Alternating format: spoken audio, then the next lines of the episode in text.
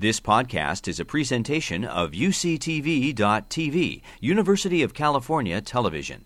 Like what you learn, help others discover UCTV podcasts by leaving a comment or rating in iTunes. Good morning. A little louder. Good morning. Good morning. Great. Uh, just a little quick little poll. Um, who's here from Livermore? Okay. Pleasanton? Dublin? One or two. Uh, Sunol? Tracy? Mountain House? Awesome. Welcome, everybody. Thank you for attending the third of four Science on Saturday presentations for this year. This is the 20th year that Lawrence Livermore National Laboratory has produced these science demonstrations that put together scientists and local science educators. Our topic today is menacing microbes. Protein models reveal secrets. Dr. Beth Vitalis, along with the science teacher Dean Reese, will discuss protein modeling using high performance computational capabilities. This modeling information will help unlock the microbial secrets and identify new techniques to treat harmful pathogens. Dean Reese has been part of Science on Saturday for many years. Dean teaches physics at Tracy Unified School District and is currently the science chair. He's associated with the Teacher Research Academy at Lawrence Livermore Lab and is an instructor for climate change and computer simulations. In 2011, he received the Cortopassi Family Foundation Excellence in Teaching Science Teaching Award. Dean has just got his master's degree from Western Governors University.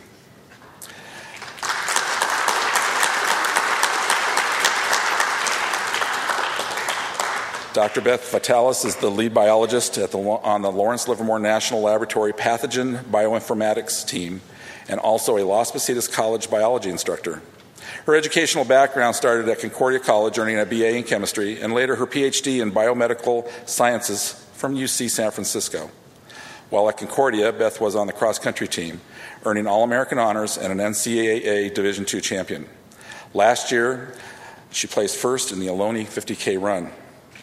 Now, for your reading enjoyment, Dr. Vitalis has co authored Computational Analysis of Pathogen Borne Metallo Beta Lactamases. This reveals discriminating structures, features between B1 types. Now, you'll be tested on that. Just the title you're going to be tested on. So please welcome Dean and Beth.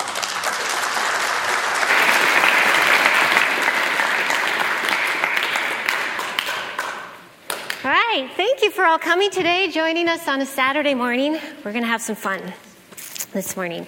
So, before I get started at the science, I just want to tell you a little bit about how I became a scientist.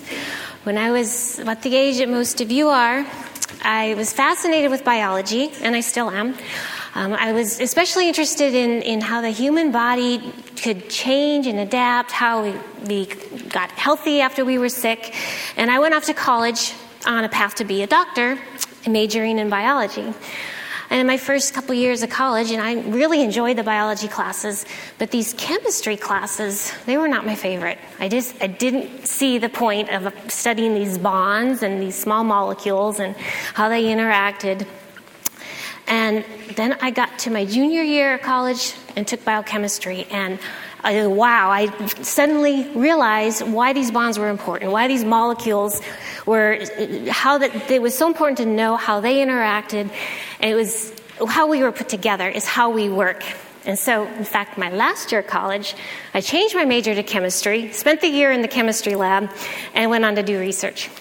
So, for those of you thinking about going to college pretty soon, some of you are getting into your junior, senior year, you don't need to know what you're going to do when you start, and you can always change your mind. Just follow your passion. That's, that's just important. And I also want to say a few things about um, why it's so wonderful to work at Lawrence Livermore Lab. I'm very grateful to be there. I get to work with a lot of different people. There are uh, the biologists, chemists, physicists, engineers, uh, computer scientists, mathematicians, um, support staff, so many people. Everybody is important, um, and it's all teamwork, um, what we're doing. So um, everybody has, has their own role. I do want to name one person who has been um, the, the, mastermind and, and, led a lot of the work that I'll be presenting, Dr. Adam Zemla. And I, I want to thank him for helping me prepare um, and to share some of the, the protein models that I'll be describing with you. Um, so, with that, we can start with the science. Um, first, I'll summarize what we'll be talking about here. So, living beings, how are we all the same? What do we have in common? Then we're going to talk about little organisms, little living organisms called microbes. Scientists are interested in them, but they're challenging to, to study because they change. Why is that? And how do they do that? Well, there's a secret in proteins. So, we're going to look closely at proteins and why their shape is so important to what they're doing. And then we're going to under- look at how we actually can study these tiny proteins. We use models, the theme of the Science on Saturday series. And here, again, I'm going to show you how we use some computational models so that we can actually explore what these proteins are doing. Okay? Let's start by looking at some pictures. Okay? I'm going to tell you a little bit about a few of these um, and be thinking about how they're all similar, something in common with them. Okay. Streptococcus pneumoniae. This causes sore throat. SARS, coronavirus. This was known to, to make many people sick, oh, about 10 years ago. Uh, there's that protein on the surface, that little spike there, that's how it grabs onto its host. Hepatitis virus, many different types of this little um, organism. Influenza, that can be particularly devious. It changes every year. That's why we need new vaccine shot. Salmonella, bacteria. This can cause food poisoning. That's no fun. Right. Staphylococcus. This actually resides on a lot of us. Um, it, sometimes it, it'll be in a form that can make us sick. So it can be particularly menacing.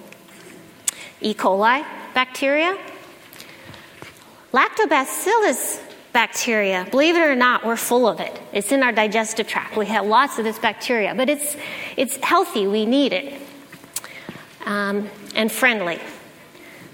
Rabies virus, not so friendly. We don't want to encounter this guy, right?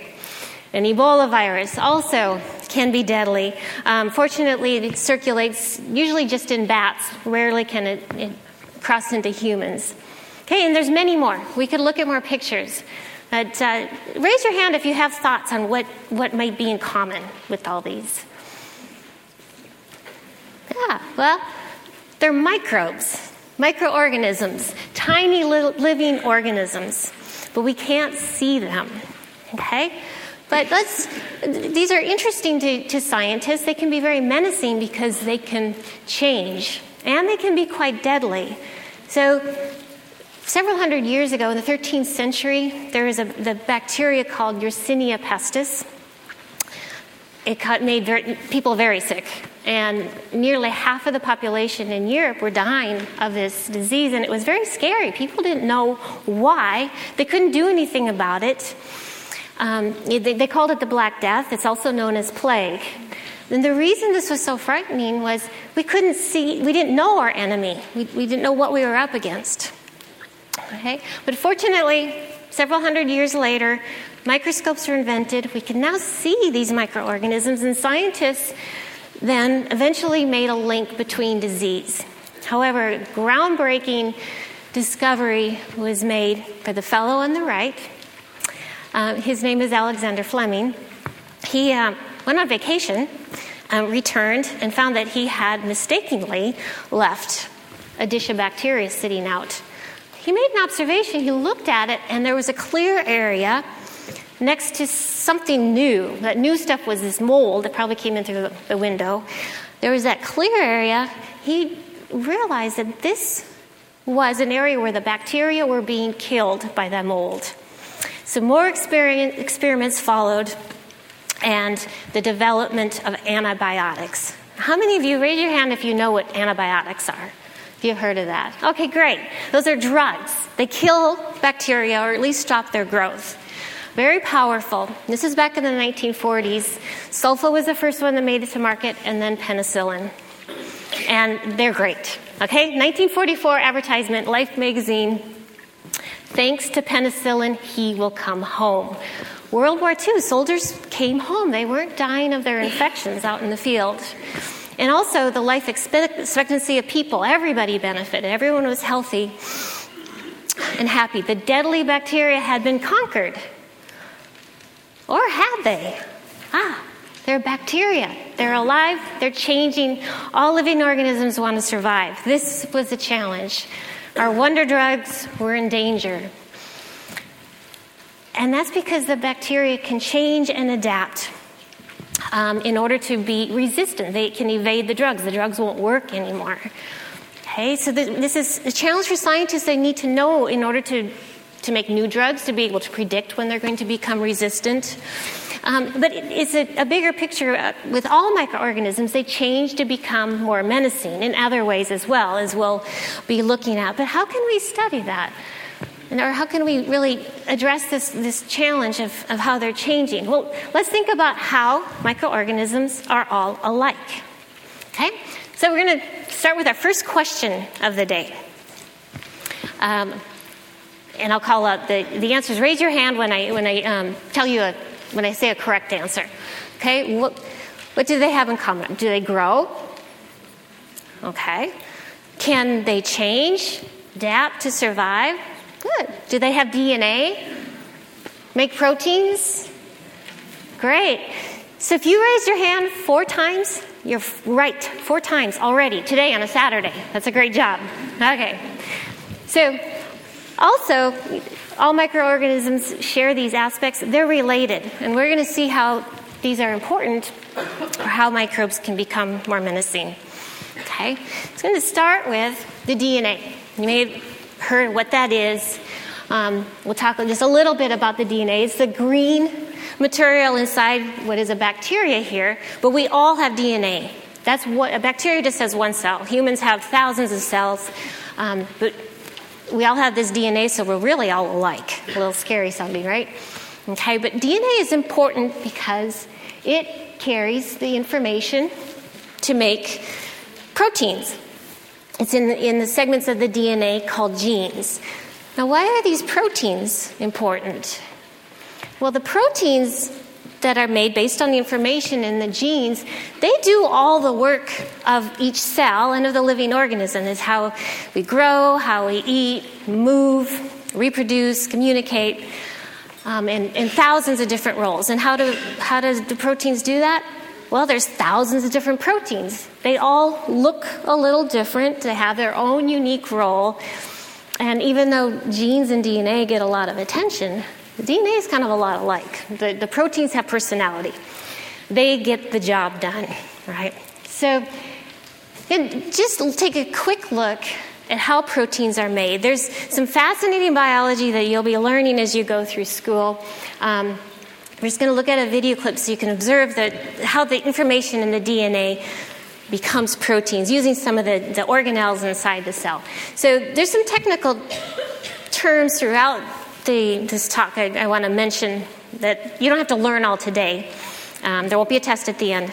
Um, it, this is just such a phenomenal process that we wanted to show it with you.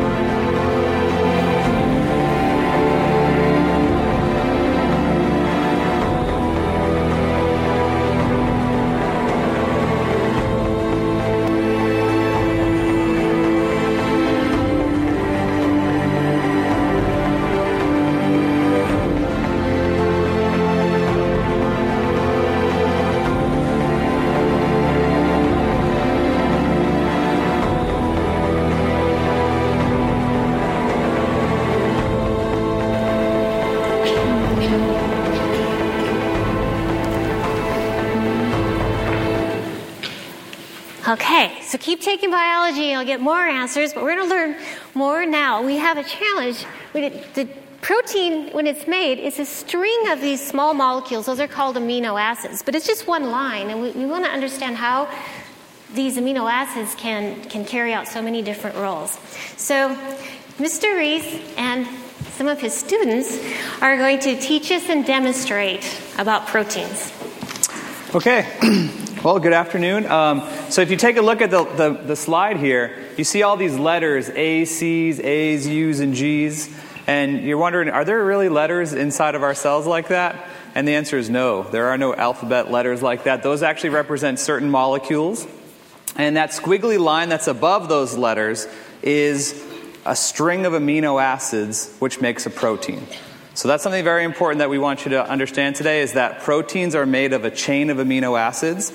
And if you saw previously in the video, you might have recognized that string of green beads that came off of the ribosome there. That is the protein itself. And it starts off as a line, kind of like you have here, that, that squiggly line above the letters.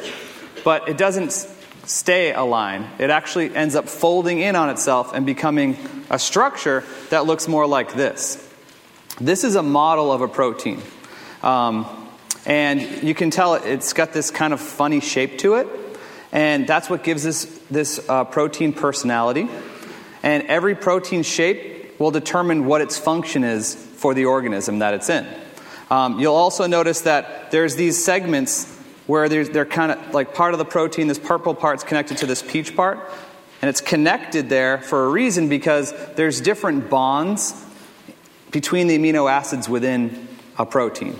And the bonds, a bond is what keeps uh, you know, molecules sticking together, right? And so this protein is, is kind of creates this shape because of the different amino acids that are in the protein and their characteristics. And so today, I want to bring some of my students uh, that came out real early this morning to do this demonstration for you and basically help uh, illustrate um, these different types of amino acids and how proteins fold. Okay? So let's give my students a round of applause for coming out today.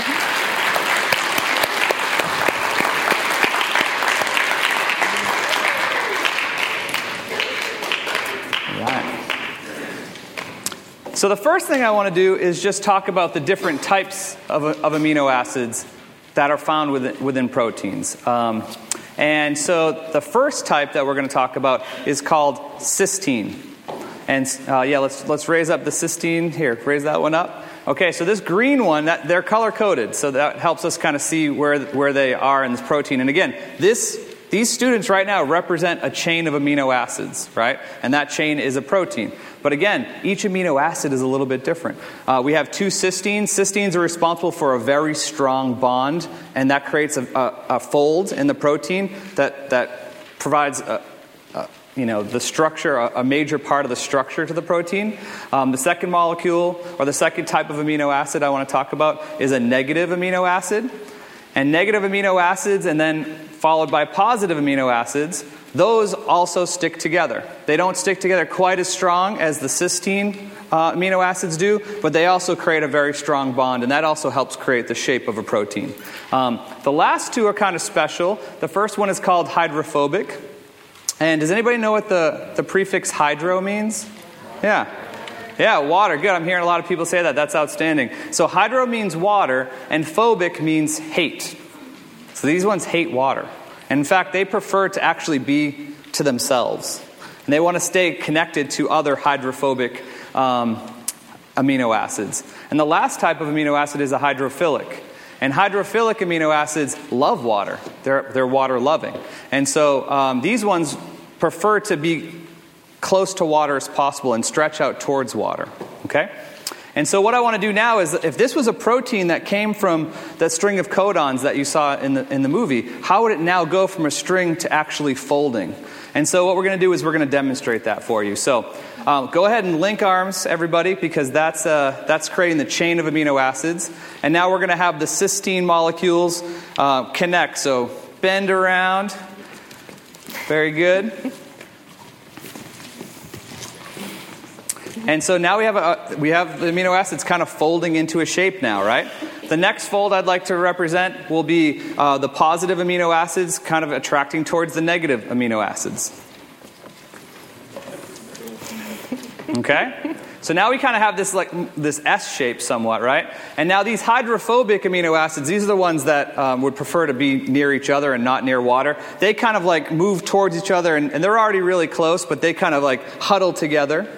Um, and lastly, we have these blue ones, the hydrophilics, and they're going to try to like move out towards water because remember, this is in a cell, and cells are filled with water, so they kind of like tracked outward towards the water that's surrounding um, this protein.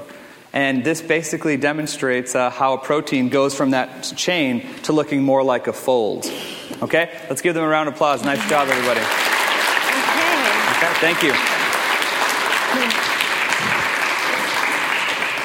All right, fantastic job, amino acids. I'm sure you're a very important protein that does a very special job.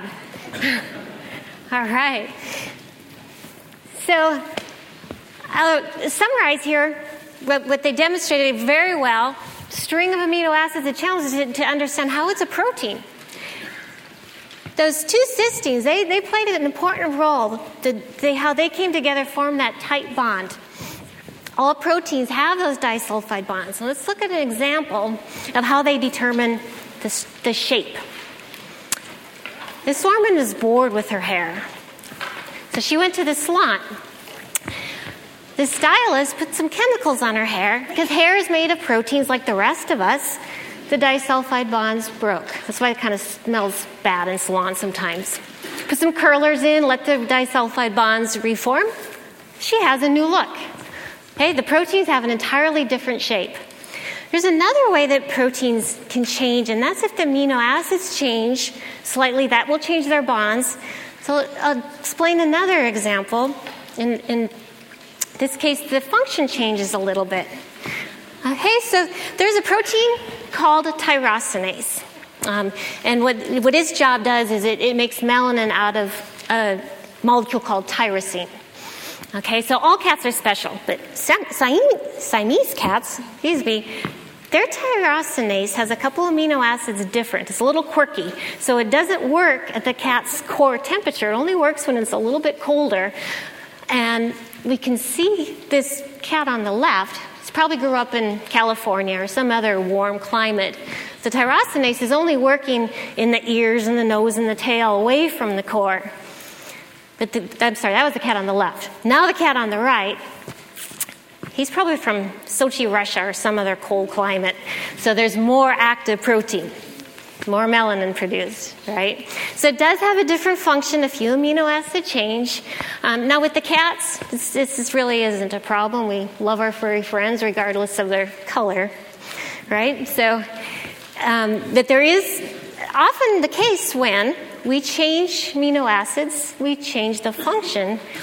Um, and, and this is not always so good. So here's a human example. A protein we're going to um, talk about here has um, a very important role. The tiny little circles inside the red blood cell, um, can look at the one on the left, which is a healthy one. Those are the molecule called hemoglobin. It's a protein that carries oxygen. That's its role. Okay? It's actually a very long protein, a lot of amino acids, but there's one amino acid that in some people it can change. Normally it's a negative charged amino acid. Okay? Now imagine, remember our, our negative amino acids? Remember how they were real close to the positive amino acids? Now imagine those negative, they become hydrophilic. Okay, so what are they going to do? They're going to move away right? How these the hydrophilics move away. That will entirely change the shape of the protein. Enough so that the red blood cell takes on a different shape, no longer carries oxygen, and the function is impaired. So, this is an example of how every amino acid could be important. And, and as scientists, we want to understand how an amino acid change can change a, function, because this is a key to how an organism can change and evolve.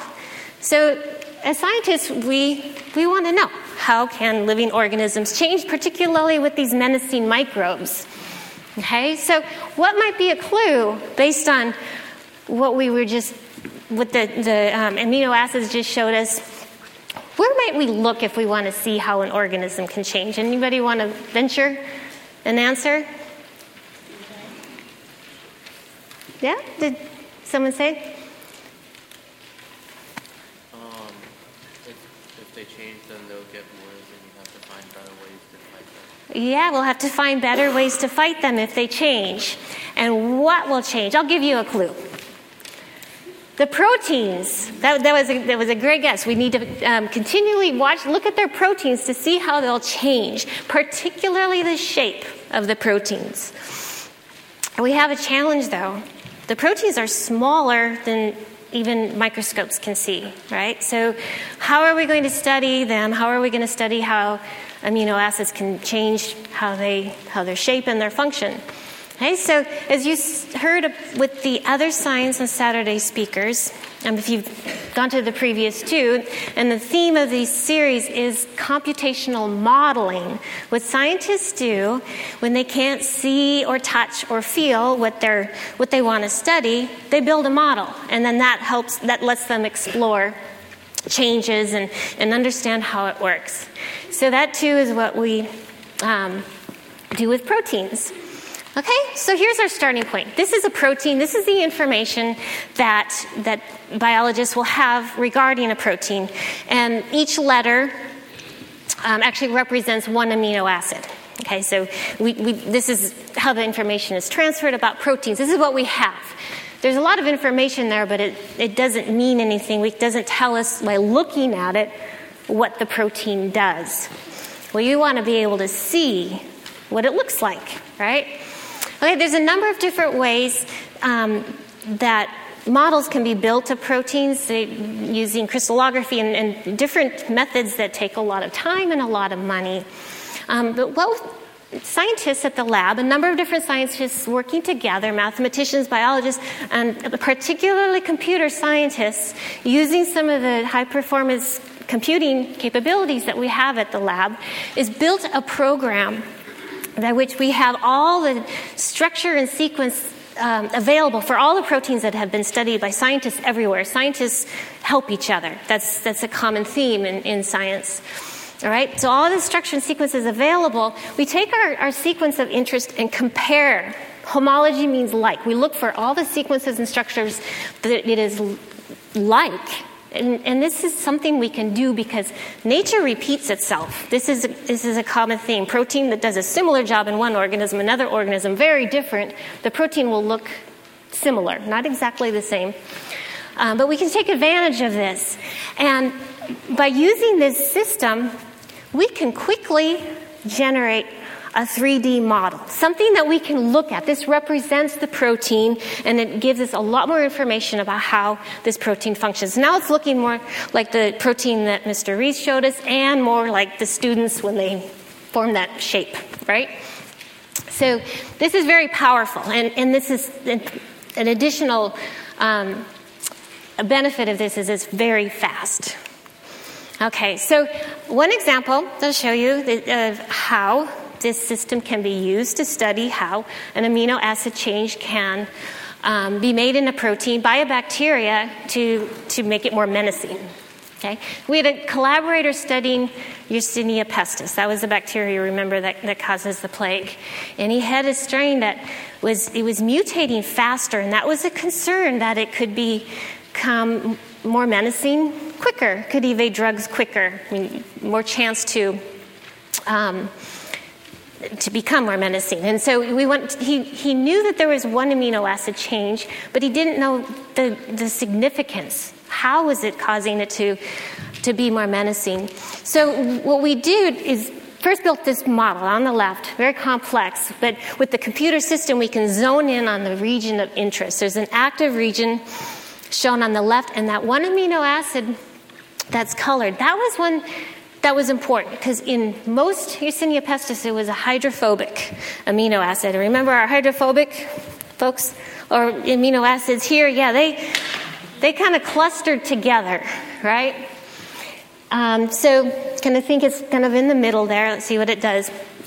Okay, but we want to understand a little bit more what we can do with this system. We can keep zoning in. That's what scientists do. They drill down. Let's look closer here we have, actually, when we look closer, we see that it formed a tunnel in this region. The amino acid that we're looking at is at the bottom of this tunnel. But that was important to the function of the protein. But where we're going, what we want to know okay, if we swap out that amino acid with this one in the mutant strain of Yersinia pestis, turned out that's a positive amino acid. And when we map it onto the model, look what happens. Because it's a positive amino acid, what did our positive ones do if there was a negative amino acid nearby? Well, they scooted over there and what that did here was it closed off this tunnel. This protein lost its function. Um, and because it's a DNA repair protein, which normally would keep the mutations in check, it could cause the bacteria to mutate faster. So, this was a clue based on this one amino acid change. Hey, so that's just one example of how these models can be used. I want to talk a little about viruses. They can be particularly menacing um, because they mutate faster. Now, some people may argue that our viruses are not living because they're, they're DNA and protein, um, but they do grow and they change. So we're going to consider them menacing microbes. And they're particularly um, interesting, of, of importance to study because viruses that normally infect animals can be very nasty. And if they can mutate such that they are able to infect humans, that's a cause for concern because we don't want to be sick, right? So, the examples that you may hear of influenza, um, we know that when it infects pigs and, and birds, the swine flu and avian flu, there's concern if those viruses mutate and can infect humans, which they have in, in a few cases, then, then that's something we want to be able to predict um, and to know when that's going to happen. So we want to study this at the lab. Um, and ex- some of the biologists there did some experiments using a, a, virus related to SARS coronavirus. This one is a bovine coronavirus. It normally infects cows. Um, they're interested in, in, the picture in the middle is the virus. The spike protein is um, what's known to be the way it attaches and, and grabs onto the host. Experiment they did was they took some of the virus from an infected cow, cultured it in human cells, and then looked for viruses that adapted and grew well in human cells and looked for the mutations that occurred in, in those viruses. The sequence on the bottom is what they determined to be the sequence for the, those well human adapted viruses. That's interesting and the green, the green residues are the mutated ones. It's very important, um, valuable information, but how can we make sense of it? All right, so what we did is mapped it onto a model of the spike protein. It looks a little different because this model is represent in a way that we can see what's on the surface of it. And the discovery was those amino acids that had changed in the human cells were actually on the surface of the spike protein, and that was significant information to help us predict what might be a change the virus makes and able to infect humans. Okay, so this is an example too of how biologists and computer scientists work very closely together. It's all it's teamwork. Okay, so this work is ongoing. Um, in, in, the virus evolution, I want to go back to those pesky bacteria that we started with. Okay, they they mutate, and so they're no, we can no longer use the medicine that we have available. There's a number of ways that they, they mutate and change, and it, it can be complex, but usually doctors, if, a, if some bacteria are resistant to the drugs that they give a patient, well, they have other drugs available. Some of the bacteria are starting to become resistant to more and more of the available antibiotic drugs, and that is becoming particularly menacing. And this is a, a complicated area. There's um, a number of different ways that antibiotics work. Um, there's also a number of different, even more ways that the, the, the bacteria adapt so that they can evade the antibiotics that we have available. Um, so we're going to go to YouTube, just look at a video. There's, there's some um, topics and additional information that we haven't discussed here, but I think you might enjoy seeing some of the, how the antibiotics work. And in particularly look for ways the bacteria change so that they can destroy the drug. or somehow avoid um, being, being killed by the, by the drug. Okay, so go to YouTube. Gram negative bacteria have a cell wall that lies between the outer membrane and the inner cytoplasmic membrane. The cell wall contains penicillin binding proteins, or PBPs. PBPs help build new cell wall during growth and division, maintaining its integrity. Beta lactam antibiotics bind to these PBPs and weaken the cell wall resulting in the cell's death. Gram negative bacteria, common in hospital acquired infections, often contain several mechanisms that can render antibiotics ineffective, including changing the outer membrane and preventing antibiotics from entering, and pushing antibiotics out that do get through by using efflux pumps. Certain gram negative bacteria can also produce beta lactamase. These enzymes inactivate beta lactam antibiotics and keep them from binding to PBPs.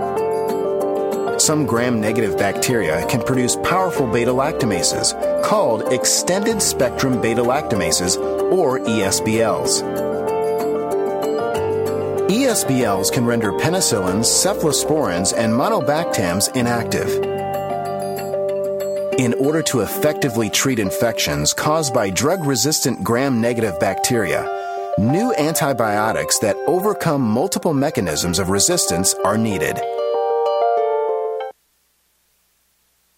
Can, can any of you think of one way the bacteria adapted or something they produced to avoid these antibiotics killing them? Yeah, you? They produced enzymes to destroy the binding. Exactly. Very sharp. And that enzyme, one in particular, it was a, a, gray one that came out and chopped up that little antibiotic drug. It's called a beta lactamase, right? So, and then they mentioned that you know more, it was not a problem. We just made more drugs, but then the, the lactamases uh, continued to um, evolve so they could destroy more drugs. And this is a concern. Okay, so it actually it was was coming to life a few years ago in New Delhi, India. I don't know if any of you remember hearing in the news of a um, some bacteria that had a, a new uh, antibiotic resistance gene. It turned out it was a beta lactamase and it was resistant to virtually all of the drugs. This is very concerning. There was no way to treat it. And even more startling was that it was spreading very rapidly through different bacteria and across the globe. It made its way to the United States within a few months. Uh, so there was interest in studying this. We acquired this, the protein sequence for this particular beta lactamase, which is called NDM1, New Delhi uh, metallo-beta lactamase, um, but NDM1 is how we'll refer to it from here. So we got this sequence. Can anyone tell me what you think we did with this protein sequence? Yeah? Made a model. Great. Exactly. We built a protein model. Thank you.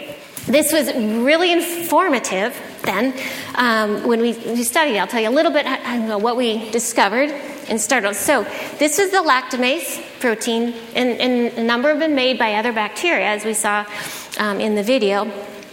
Um, but this particular NDM1, as it was called, since, since it was from New Delhi, it had some regions that were unique only to this particular lactamase. That green loop at the top, you know, that, that must do something. Maybe that's how it was able to bind to so many different antibiotics. And a particular interest near the center, uh, I'll point out where um, one, one feature we look for is if there's amino acids that are shared amongst all similar proteins, as are the ones in the red. Those are critical. That's something important is going on there. All right, but really close to them are some amino acids that are green. That those must be special. There must be something they're doing that is giving this protein its, its unique resistance. Um, the zinc and the sodium, those are involved. That's part of the, the um, active site of the protein. Just give you a little bit more technical information on this one. Let's look a little closer. And we have another tool. We can rotate it. These proteins actually are 3D. We've been looking at them 2D, and there's we can see that space. The colored amino acids are those are the ones of interest, and so we can actually really zone in using these tools. We're we're looking at this, but remember these proteins are so small we can't actually see them. This is the way that computers create models and enable us to really explore and delve down into these molecules that are of interest. Okay, but you're still probably thinking at this point, it's it's a little discouraging that the bacteria just keep mutating and evading the drugs, even though we keep making more drugs. When I say drugs, I'm, I'm referring to the antibiotic drugs. Okay? But let's think of it positive. One strategy that that uh, scientists are, are pursuing right now. How about we use some of bacteria's own proteins? They make proteins, they need to break down the cell wall. We saw that cell wall in the beginning, in the, the, the last video, before they divide. The cell wall degrading proteins. Maybe we can you know, take advantage of that. So we're using these structure models to, to, try to analyze some of these bacterial proteins and see if we can engineer our own drug using bacteria's own protein. So, you know, it, the battle is still ongoing. We have the menacing microbes continually change. Um, but there are things that we can do computational modeling and a, a lot of other scientists um, involved in the effort. And we hope that many of you, future scientists, can, can join this effort to understand how the menacing microbes are changing and how we can continue to outwit them. So, I'm going to summarize a little bit what we've talked about. So, first, we, we talked about how all living beings are the same in some ways and how we can change, right? This is a real challenge because um, we want to under, scientists need to understand microbes um, in order to be able to develop new drugs and to keep us healthy, right? Okay, and we talked about how proteins are important. They hold the clue to how we change and evolve, and the shape of the proteins is particularly important there. Okay, they have this particular shape by folding. The students did a fabulous job explaining and demonstrating that for us. And that determines the function. If it changes a little bit, we lose the function. We want to study this. We use models. And the computational models that we are able to use at the lab using input from numerous different scientists enable us to really drill down and understand what is happening and provide clues to the menacing microbe secrets. All right. So that concludes okay. the, the right. presentation. Thank you.